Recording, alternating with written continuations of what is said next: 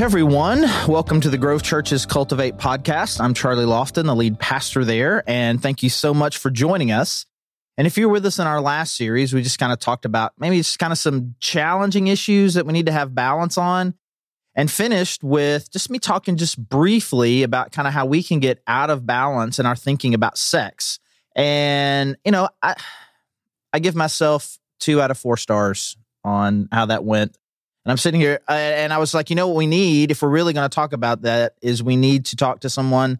Uh, is expert too strong of a word? I haven't introduced her yet, and I'm already asking her questions. I've got Brandi Harris here. hey, hey, Brandi, how are you? I'm doing well. Yes. And if you don't know who Brandi is, she is counselor, therapist, a leader in our church, a really good friend, and really glad you're here. Thanks. I'm glad to be here too. And so, for those of you who are part of the Grove, you will know, remember that uh, Brandi, you led a class for us. What was the name of it? It's the truth about holy sex. The truth about holy. That's a great phrase, holy sex. And so you led that. It was really, it was really good. Went well, and really loved hearing your perspective. And so we're just going to spend some time over these next uh, three weeks, just kind of talking about this. And so, I guess my first question is, how did this become a passion project for you? How, why, why, when, how in your journey, either as a follower of Christ or as a therapist, how did this become an issue? Is like, hey, I need, I need to get some material out there. I need, we need to be talking about this. Kind of how, how'd that come about for you? Yeah, I would say that my my journey to getting here has mostly been through my private practice as a therapist, where you have people in my office who have questions, concerns, hurts about this issue. And so anytime I have a client that comes in with concerns that I don't have a lot of information about, I go digging and I do a lot of research and I ask a lot of questions and I try to fight for them in my own world so that I have something healthy to give them. So it started there. And then most recently, it's been the Grove being curious and interested about right. how do we do better. And so just tried to kind of follow God's lead and what what he sets in front of me and and try to pursue it from there. That's good. Mm-hmm. And it's been real interesting for me, just kind of how I guess this is kind of there's one Holy Spirit, it's kind of how this stuff works. So it's kind of similar things are kind of happening for me in my ministry and just kind of interacting not just with people in the church, but also in the capital C church at large. I found myself in the last five or six years doing just a lot of mentoring to younger people who are in ministry. Mm-hmm. And one of the questions that I get a lot now is I mean, it, they say it differently, but it's like, we're young and in ministry you're old and in ministry. How do we get to be old and in ministry? Mm-hmm. And really, the more I think about it, it really is it's kind of a test of endurance. And and I, and I say that the two biggest off ramps to keep you from being who God has called you to be are sex and money. Mm-hmm. If you don't get your mind and then obviously your disciplines right around those two things, we just go bad. And It's like, yeah. And then you start thinking about it. It's like, we got a lot of confusing, bad, weird teaching out there yeah. and we're not help we're not helping the church isn't helping people. Yeah.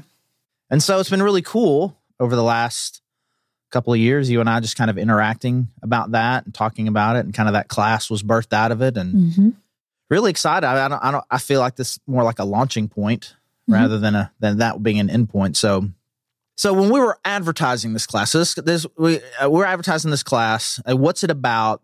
You said it's about sexuality. Mm-hmm. And so then we tell people that, hey, we're going to do a class on sexuality. Mm-hmm. What do you think go pops into people's head the most when you say sexuality?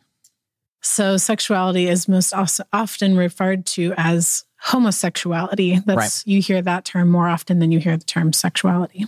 Yeah, so there's so much in the news right now about what you identify, LGBT mm-hmm. issues. And so if we're going to talk about sexuality, what the church is supposed to think about sexuality, mm-hmm. that's what most people thought we were going to talk about. And it wasn't. No. And, and, but at the same time, I think a lot there, people do have a lot of questions. And so if you're okay, mm-hmm. I like to talk about that a little bit because we didn't really talk about it much in the class, but I do, I do believe that Christians kind of navigating this issue mean, it's it's difficult. Like we, what I'm, what what I what what I'm what I think the Bible says versus what I feel this emotional pressure to think and believe and feel and And then, you know, because there's just a lot more openness with LGBT people, you're a lot more likely to be interfacing with them. Mhm. And and I think Christians are really confused. Yeah. Yeah. And so I'd love to talk to you, maybe just ask a few questions. I know I know that you wear a lot of different hats. And so I just would really be interested in some of your perspective on this. And I've told this story before where as a pastor, we had a, a married gay guys couple that was coming to the church for a while, and I was becoming friends with them. And we went out to eat one time, Heidi and I with them, had a good time. And then they invited us over to their house for dinner, and we hung out with them for a while. And there was this fun but awkward moment where at the end of dinner, we're sitting in their living room, and he says something I thought was hilarious, which was, I guess you've noticed we're gay Mhm. which was which was Mhm. just funny.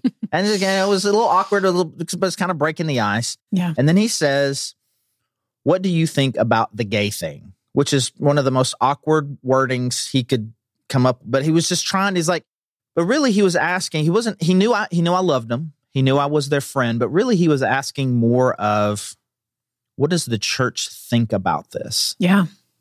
Yeah. It's a big question. So I don't know how you feel about this question. But I'm. I'm gonna phrase it. If you had been me. Yeah. in that situation, how do you feel like you would have answered that question? Yeah. I think, first of all, that question probably would have scared me a little bit For sure. um, because I it, it scares me to speak for the whole church, and it scares me to speak for God, which is oftentimes related. You know, when people hear you speaking from the pulpit or because you're an expert or an authority on the Bible, you in some ways represent God to them, which is terrifying because we're such poor illustrators of who God is. So it would have been hard for me to answer it and answer it well. Um, and I would have been treading very lightly because I feel like the church has done a lot of harm towards people who have homosexual orientation. And I, I would be timid and I would probably be making a lot of very careful steps forward because I wouldn't want to harm that gentleman. Um, Right. And I, I wouldn't want to offend him and I wouldn't want to harm him in any way. So I think for me, the the answer is multifaceted. You know, there's the question of what does the Bible say, and I would want to answer that accurately.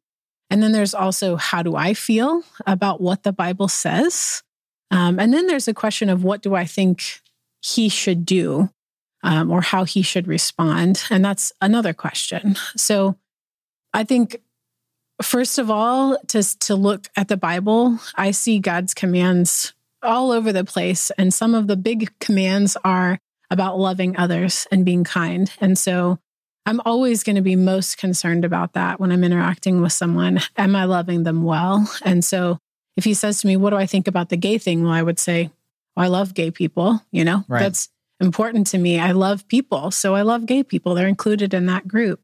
And I would want to love anyone, no matter how they labeled themselves. I would want to love them because I think that's a big part of who God is and how he extends himself is to reach all the people. He loves all the people. So that's my first gut Right. reaction. If I'm to look at scripture specifically regarding homosexuality, we don't have a lot of references there, but we do have some references and they tend to be negative, which is is concerning and confusing because I think that there are examples in the Bible of homosexual behavior that have been very harmful and homosexuality practiced in a loving relationship between two committed people is a really different experience than a rape situation between an older man and guests of their community. Right. So I I can't go really quickly and say this is exactly what the Bible says about your committed relationship with another adult because that's not the same scenario as a lot of those homosexuality references in the Bible. I honestly would probably re- divert to the Bible itself and say to that person, let's look at some of these passages together and I'll show you what I see and under- help you see what I see in the context, what I know about the context, which for me personally is different. I feel like you probably have a lot more experience digging into the context of the Bible than I do. But those are the kinds of questions that I'm asking all the time. Right. What's the actual context of these scriptures that are referencing homosexuality? But then I'm also saying to the person, um, how do I feel about it? I honestly, I don't care a lot about what's happening in people's bedrooms with their other people unless someone's getting hurt. I am way more concerned about someone getting hurt in a scenario than I am about the nuances of how they're relating with one another. I don't care a lot about the languages that they're using. I don't care a lot about the parts of their bodies that they're touching. I don't care a lot about the body parts that are actually in the room. I really don't care about that very much. I care about the people in that room being hurt and cared for and loved and feeling seen and known. So I that's where my focus is. And that's probably my question for him. I'm going to be asking him, well, how I feel about it personally and what I hope for you is that your sexuality is an experience that is honest and true and vulnerable and open and safe and leads you to a place of worship with the God who created you. And I can't really determine that for him. I feel like he has to be asking those questions of himself and has to be having those conversations with God that's where I would land. Wow. That is a really thoughtful answer. And I really appreciate that. It would be difficult for me to in the in this podcast to to give my full answer that mm-hmm. I gave. Mm-hmm. I can only say that my answer also was five minutes long. uh-huh. And touched on some of some of those themes. I felt I felt the need in that moment to be a little more specific about what I knew were some of his underlying questions. Mm but for me, I just kind of started with just my own personal experience with it, which really comes more from my relationship with my dad. Mm. And my dad, when he was a teenager, would have described himself as homosexual mm-hmm. and believed that he shouldn't have been and asked God to free him from that. And and he says that he did. And I had no idea that this was part of my dad's story until I was 32 years old, hmm. which I know as a as a therapist, as I tell you that, you're probably your first thought is that'll mess up a 32 year old, or at least it's kind of disorient you yeah, for a little it would while. be a shock to the system. Yeah, yeah. Sure. And um, but now he has he just has a real heart and passion for what he would call same sex attracted people who. Mm-hmm.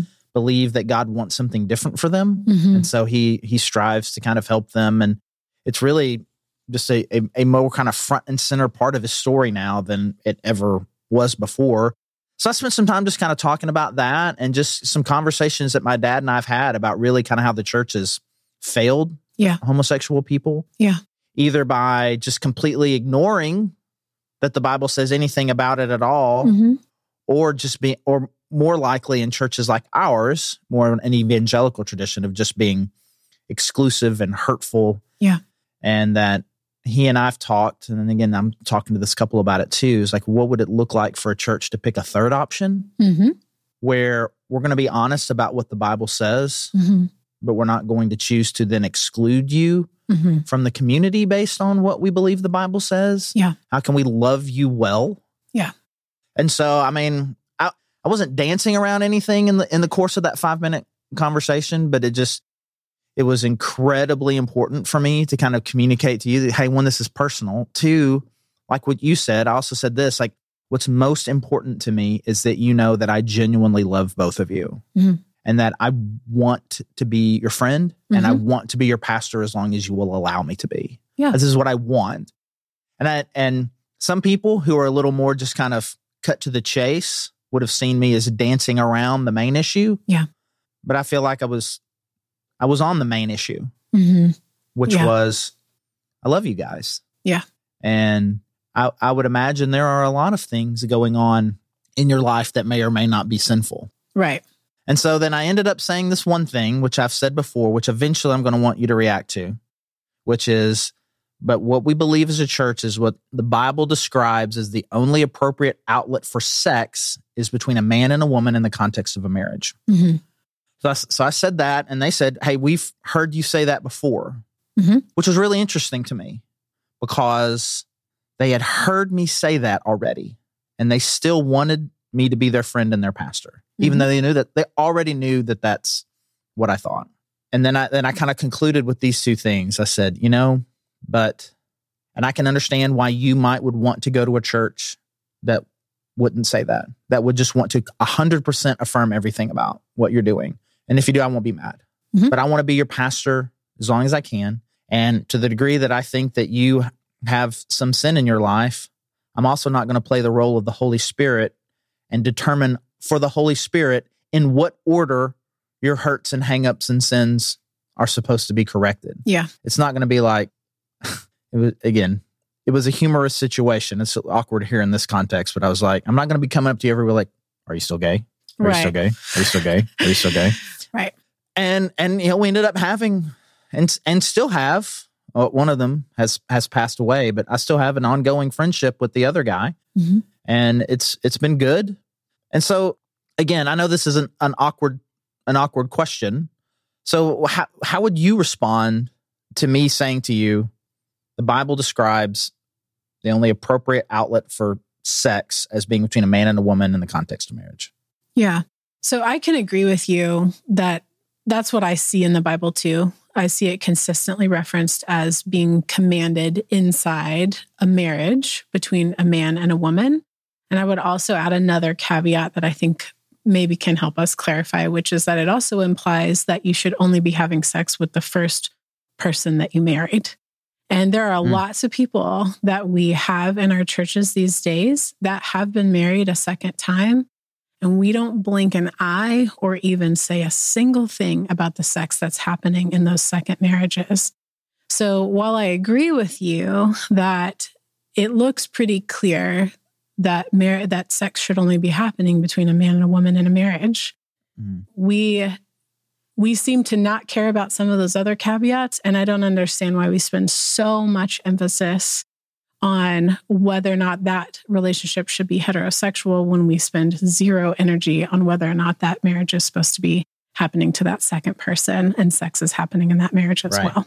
So, See what you're accidentally doing here, do Brandi. me. is inviting yourself back for another podcast series I'm good with that. because I I would love that's I would love to navigate that a little bit of just kind of how how the, how the church does and should respond to di- to divorce and remarriage and those Yeah. kinds of things because that that obviously that that is as tricky and sensitive an issue well, can, we, still can we camp there for a second? Because I, okay I, I, I have people in my life that I love so much who are married in the second marriage. And I believe those people love each other and that they love the Lord and that they are working hard to do everything that the Lord wants them to do in loving people around them and taking care of each other. And I, I don't care that they're in a second marriage. Right. Uh, to be as blunt as I can be, um, I I am just not worried about what has happened in previous marriages and how they got to this place. And yeah, I would love to talk with them about that story, but I I honestly I don't have time. I don't have time to condemn them for other things. right I we we need and love them in our lives. And so I'm happy to have them in our lives and in our church.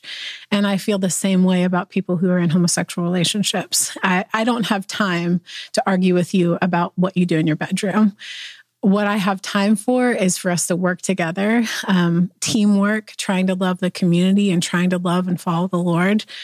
And for me, we've just got so many other things that we can be focused on that I, I don't I don't want to spend any energy on either one of those right arguments, I guess, about why we should or should not be encouraging that particular behavior.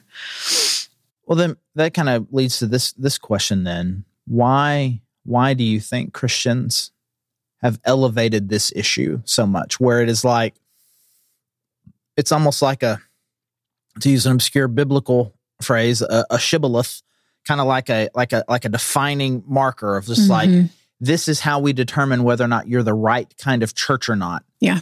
For for liberal or conservative. A, a right church has the right position on this issue. Yeah.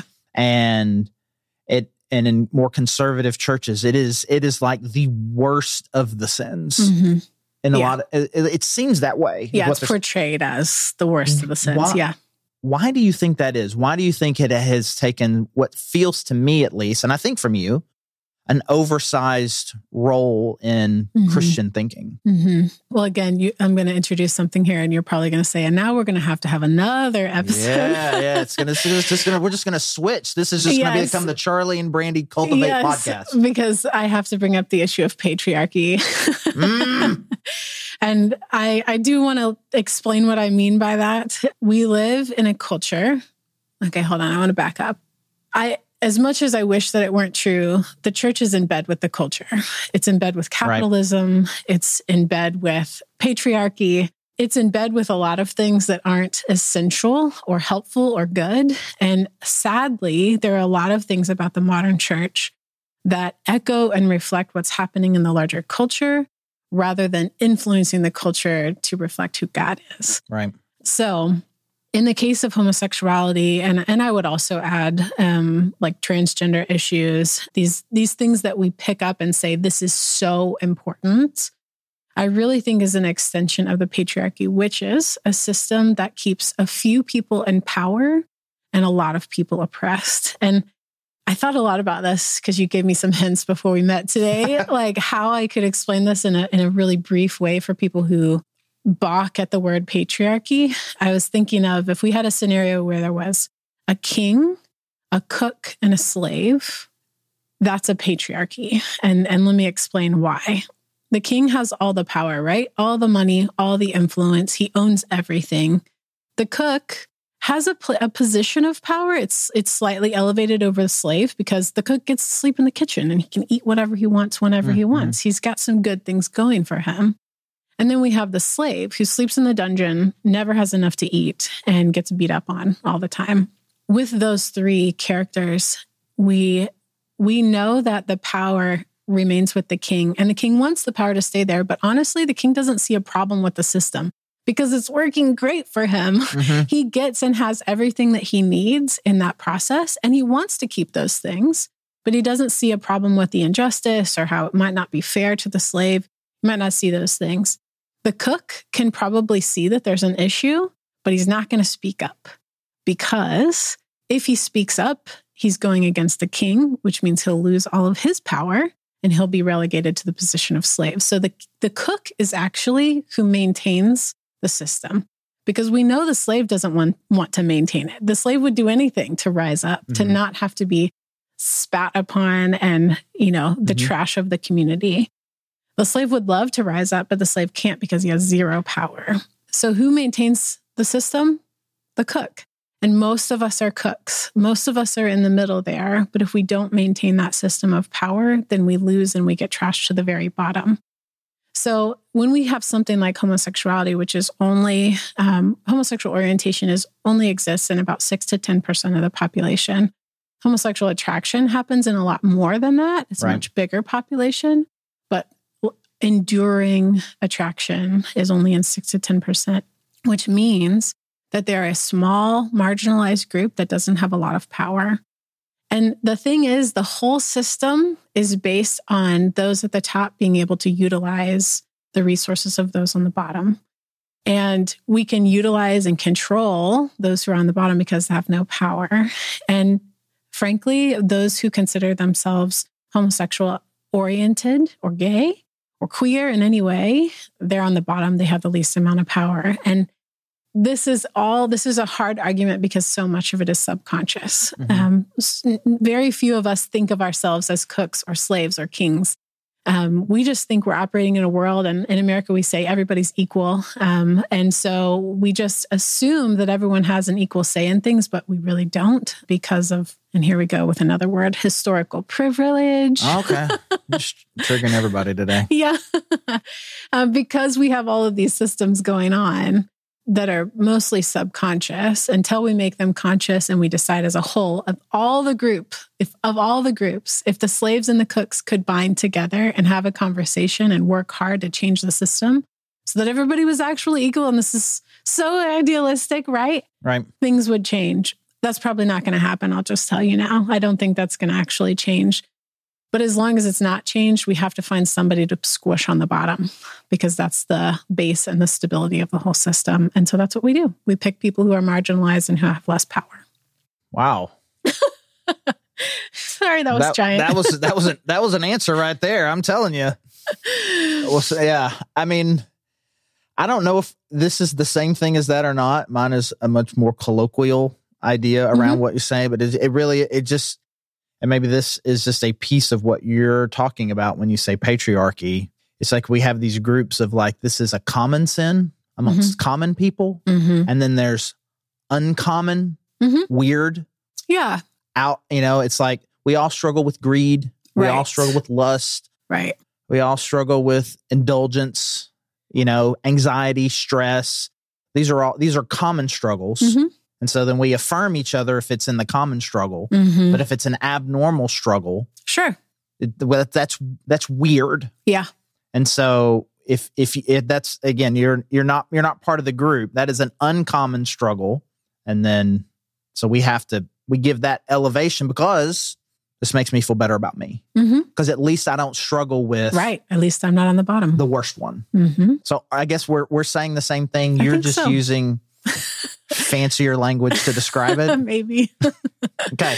Um, one of the things I did talk to this couple about was I was kind of walking my way through it as like, hey, what do you think about the gay thing? I was like, you're attracted to a man. I don't I don't think the Bible says anything about that. I mean, it's just I find something attractive. I mean, Mhm. okay, that's okay. Yeah. I've I've seen an attractive man hmm right? I mean, I think, Yeah. I mean, okay. And then the next level past that is maybe orientation. hmm It's not just that I am sometimes attracted to a man, hmm like my my inclination hmm is towards that.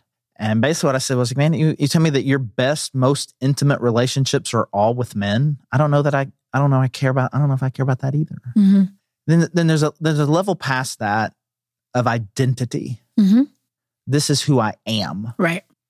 And honestly, you could take all of that out and take, we're not talking about homosexuality more. We can talk about being an American. hmm You talk about being a, a Democrat. hmm I identify myself. Once you start talking about what I identify, I don't care what that thing is. Yeah. Now I'm starting to get a little, I got, I don't know that I, I don't know if I feel great about that. hmm And so around this issue of sexuality is like, man, I don't know that I would define myself in terms of something that I do or something that I'm oriented towards. Like I'm real hmm cautious about that in all things. And then I said the thing about sex is should only be between man and woman in the context Mhm. of marriage. But hmm Miss, what you think about that kind of that attraction, orientation, identity? Is there a part for you when you think like there's there's a spectrum there somewhere, and there's a place where maybe it just gets a little unhealthy? Yeah. You know, that's hard. I when I was first doing this work, I was thinking about identity and yeah, I don't I, for example, myself, I don't think about myself as a heterosexual. I'm not like my identity is as a heterosexual. I don't think about that, but I do identify as a woman. Mhm. And I consider part of my womanhood is a part of my identity and what that means for me is that I have some experiences that most men in our culture don't have. And so it's important to me and it's valuable to me. And I actually think it's a part of how God's designed me and how he wants to use me. And the truth is, I think that every part of our identity is that's true about those things as well. As an American, you were born an American and you have privileges and opportunities as an American that a Peruvian doesn't have. For sure. And I think it's actually wise for you to own that you're an American and do something about it. It doesn't mean that you don't also consider yourself a human or a child of God, because those are essential and they're basic to the human soul.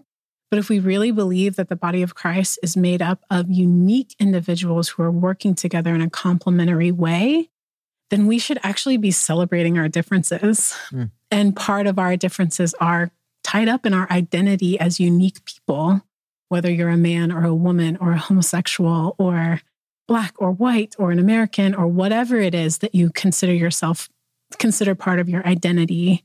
That's actually a special, important, and I would even say good part of who you are and how Right. God's designed you. All right, so I'm gonna ask you one more question, and for time's sake, we may end up making this podcast into four podcasts, or we may cut this, or maybe make it as a special or whatever, or we may just have one really, really long one here at the beginning.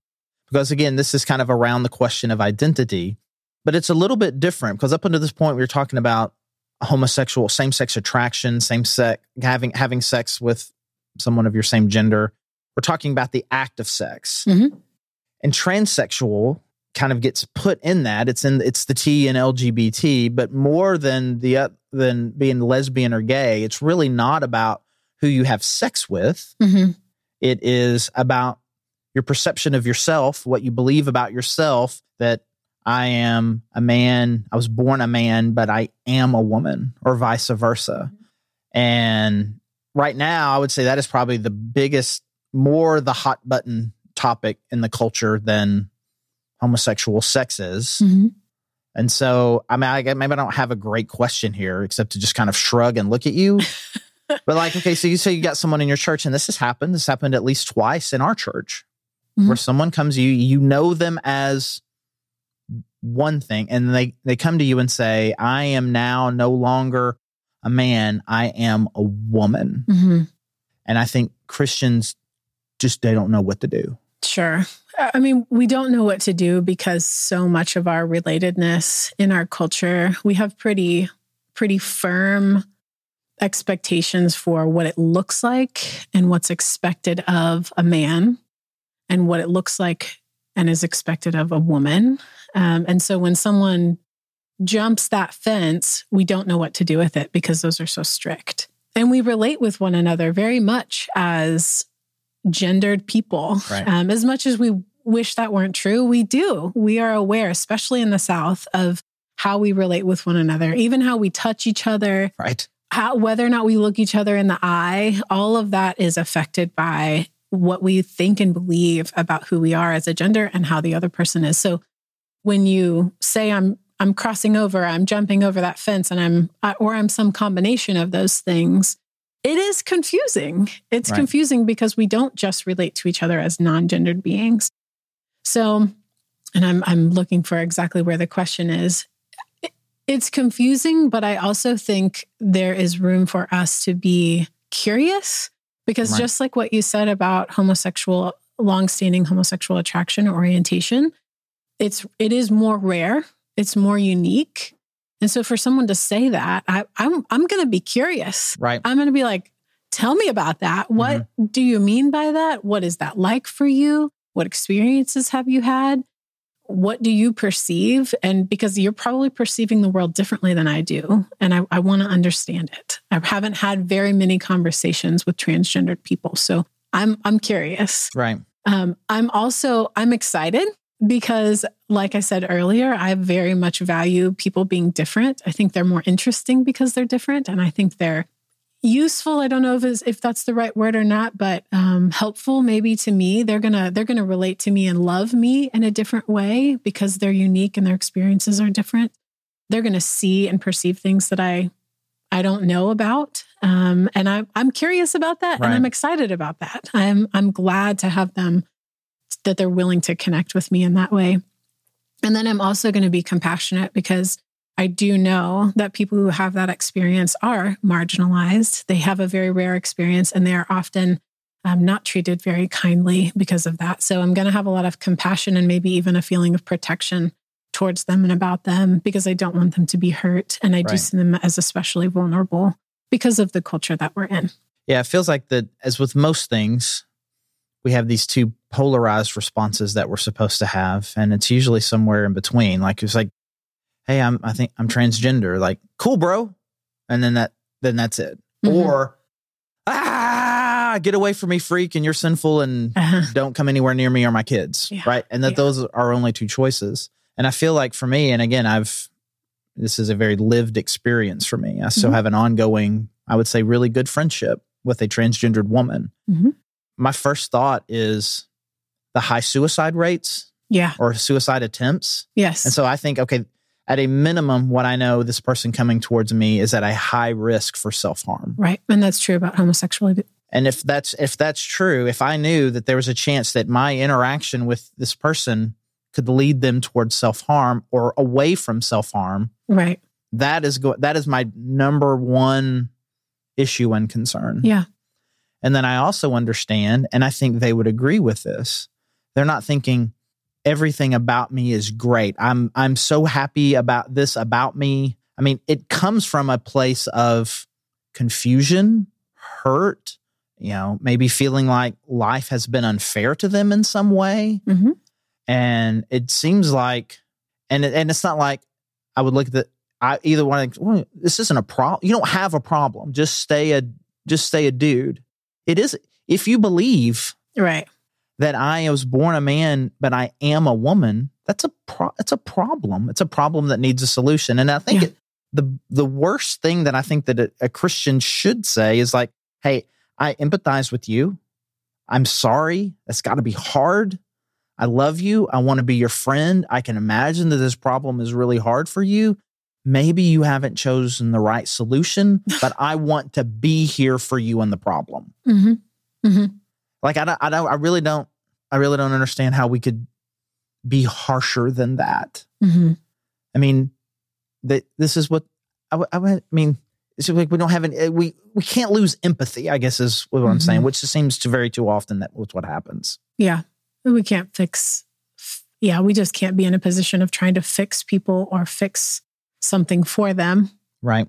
especially something so complex. Right. Well, I mean, I have 17 other questions on this topic, but we've got we've we're, we're under multiple time constraints here. And um, hey, uh, thanks for being here with us for this ep- this episode. Excited that you're going to be with us for the next couple, Brandi. And as always, thanks to all of you out there for joining us at the Grove Church Cultivate podcast. You can check us out at thegrovechurch.org slash connect. If you're local, we'd love to see you on a Sunday. If not, you can come check us out online. Anyway, either way, just let us know that you're listening. Any way that we can help serve you, love you, please let us know. And again, thanks for joining us.